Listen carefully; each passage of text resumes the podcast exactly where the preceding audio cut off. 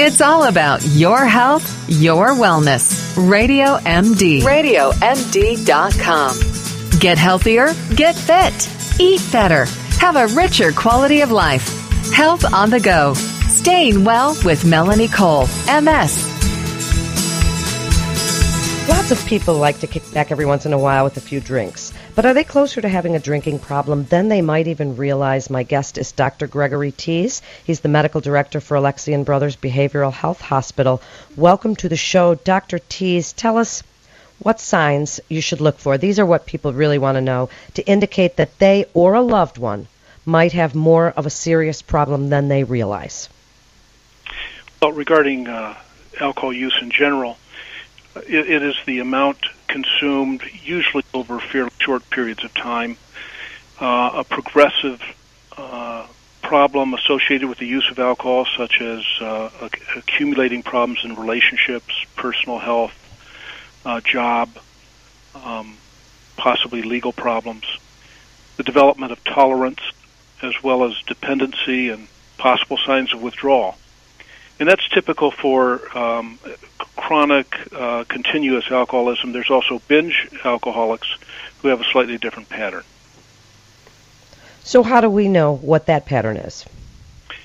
Well, probably there's a, a lot more binging going on in our high schools and colleges, and that's where young people predominantly are consuming substantial qual- uh, quantities of alcohol in a short period of time. Uh, uh, what I mean here would be five or more drinks. We're talking about standard drinks for a male, and four or more drinks for a female, usually over a period in most likely less than two hours. So, is it okay, Dr. Teas, to think to yourself, okay, this I have my glass of wine every night. It's not affecting my work. It's not affecting. When do we know that that is something that you should control? I mean, there obviously there are health benefits and risks to certain things like wine. We've heard about health benefits. But when does that become crossing that line?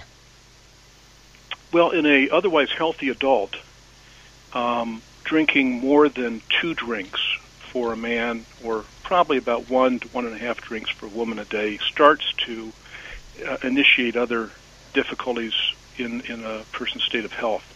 Uh, less than that would uh, not be considered harmful. However, if you're on medications, if you have liver disease, if you're taking, say, Tylenol uh, with with the alcohol, that we're, we're talking about different numbers there. Um, can you, actually? Oh, eh, I'm sorry, but can you actually make yourself an alcoholic just by this repetitious drinking? Uh, yes, you can. There, we, we know, for example, that people who have a social pattern to their alcohol use who undergo an unusual stress in their life and they start drinking heavily to relieve their stress, which actually is more rewarding than it is in non-stressed individuals, can cause them to transition to greater and greater amounts and become alcoholic. So, how do we reduce our drinking? What steps should we take? Well, first of all, um, recognize what is the pattern out there. Uh, only about 50 to 55 percent of adults uh, consume more than one drink a month.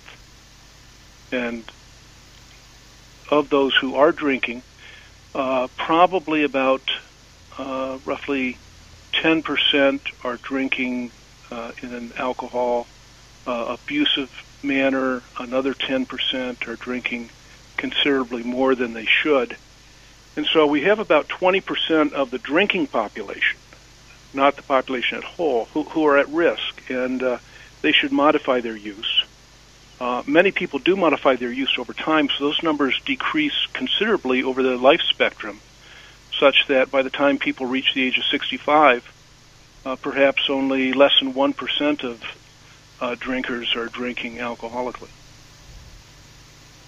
How do you think are some of the best ways to deal with that reduction in drinking? Are you a fan of AA? Are you a fan of you know, counseling, support therapy, medicational help. What, what do you think are some of the best ways to help deal with it as it gets out of hand? Well, first of all, I think AA um, has stood the test of time. Uh, this organization has been around for 80 years and has done nothing but grow during that time. So they have proven to be a valuable source. Unfortunately, AA does not allow research to be conducted with its members, so we can't get hard evidence. Uh, we also have evidence-based medicines that help in relapse prevention, and there's three medications approved by the FDA for this purpose, and uh, there's one other medicine that has substantial evidence for its use but is not. Is moderation an option? Is there a certain point because you know people are trying these different ways now and is moderation a way for somebody who has an issue to try and cut it down or are, do they have to really do the quit completely thing? I think we have pretty clear data that if you're alcohol dependent, and that's the um, uh, approximately 8 to 10 percent of those individuals who do drink alcohol, uh, you cannot moderate. You either have to quit or you will eventually go back to the same amount or more uh, once you start drinking again. People who have lesser degrees of uh, problematic drinking and those who are considered social drinkers um, generally would, over the course of their lifestyle, once they hit the age of 45, you would think that their drinking is going to be progressively lower over time. And I would warn individuals who see that their drinking is picking up after the age of 45 that they have a greater problem.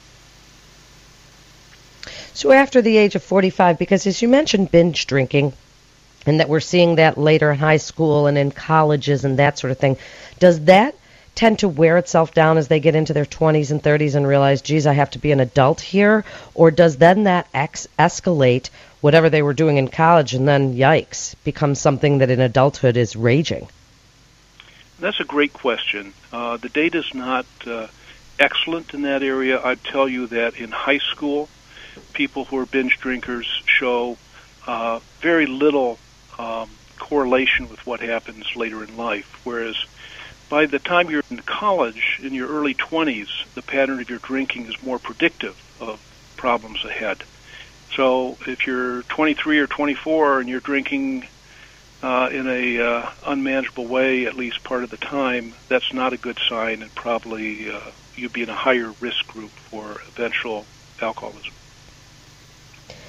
Dr. Teas, what do you recommend for people who have a loved one that is, they think, following some of the signs and symptoms that you've recognized?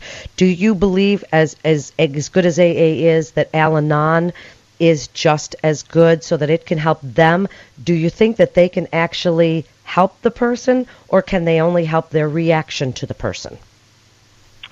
I think they can help not only themselves but the individual who has the problem themselves. And I, I say that because uh, you get into a pattern and a cycle of shame and guilt uh, among people with substance abuse disorders who, uh, because of that uh, guilt associated with their use, actually furthers their use of the substance. So if family members are contributing to that atmosphere of uh, punitive um, uh, kind of negative goading of the person to uh, deal with their problem, they're probably doing more harm than good. Al Anon offers individuals a very healthy way to deal with someone in their immediate environment who they may care for but need to follow the right uh, measures in, in doing appropriate behaviors. In just the last minute, please, Dr. Teas, your best advice for signs that you might be an alcoholic. Well, first of all, I think anyone who has a family history of alcoholism and particularly if there's more than one individual in your in your uh, close family, uh, you're at considerable risk. Um, the idea that you can drink more than your friends and seem to tolerate alcohol at higher levels with less sequelae would be a, a, negative sign. People who start thinking about drinking look forward to their first drink of the day and uh, become more preoccupied with the use of alcohol is also a uh, significant risk factor that they're down a road to more difficulties. Thank you so much. Great, great information about signs that you might be an alcoholic. Look for those red flags. This is Melanie Cole. Thanks so much for listening.